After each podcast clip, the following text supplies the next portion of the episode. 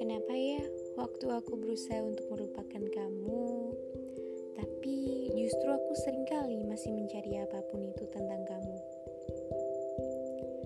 Hai, kembali lagi dengan aku di podcast Pelampiasan Isi Hati. Walaupun podcast aku ini isinya galau-galau, tapi semoga kalian dengerin podcast aku dengan suasana hati yang happy. Dan gak mau berlama-lama lagi, pada podcast kali ini aku akan bahas topik dengan judul Proses Merelakan. Selamat mendengarkan. Mungkin proses merelakan bisa dibilang tahap paling susah dalam percintaan. Ya iyalah, yang tiap hari biasanya kita saling berkabar apa-apa sama dia, dan sekarang jadi dua orang asing yang tak saling berkabar lagi. Kayak ada yang kurang gitu, ada yang hilang. Ya, hilangnya suatu kebiasaan yang biasanya kita lakuin sama dia. Mungkin awal-awal memang berat, tapi aku yakin buat kalian yang lagi ada di proses ini, pasti akan ada saatnya nanti kita dapat pesan dari dia pun kita udah biasa aja. Mungkin sekarang ini kita masih sering berharap kalau dia ngechat kita lagi, dia kembali kayak dulu lagi. Bahkan pada saat kita bikin story pun, pasti yang kita cari pertama di viewer story itu namanya dia. Kalian gitu juga gak sih? Tapi aku yakin pasti kebanyakan iya. Ngaku aja deh. Kalau enggak, ya tiap buka WhatsApp pasti aku masuk room chatnya dia, sebatas cuma buat ngecek aja, tapi gak berani kirim pesan. Terus kalau udah overthinking, dia online buat siapa?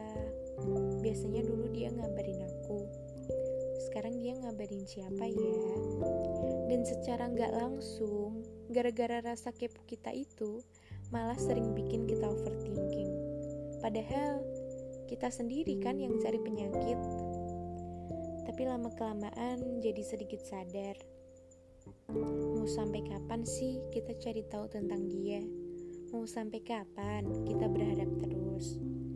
Akhirnya kebiasaan buat cari tahu tentang dia pun sedikit pudar. Lakuin apa aja yang menurut kita itu bisa bikin kita lupa sama dia. Sekalinya itu memang harus blok-blokan, ya udah blok aja. Mau nanti orang bilang apa sih childish banget mainnya blok-blokan, nggak usah didengerin kalau emang itu bikin kita lebih better. Aku pun pasti juga punya cara sendiri buat ngelupain seseorang. Kalau aku sih biasanya lebih ke menghindari main sosmed, yang dimana di sosmed itu dia sering aktif. Kayak menghindari buat cari penyakit aja sih. Apalagi kalau hubungannya selesai karena ada another people di dalam hubungan itu. Pasti nanti akan ada saatnya kita lihat story-nya dia sama yang lain, padahal hubungannya baru aja selesai kemarin. Pasti masih nyesek gitu kan lihatnya. Makanya itu aku menghindari hal-hal yang bisa bikin overthinking dan sakit hati. Walaupun sih kadang rasa bodoh amat itu masih kalah sama rasa kepo kita. Dan buat kalian yang lagi ada di proses merelakan, semoga kalian segera dipertemukan dengan seseorang yang bisa memperlakukanmu lebih baik daripada sebelumnya.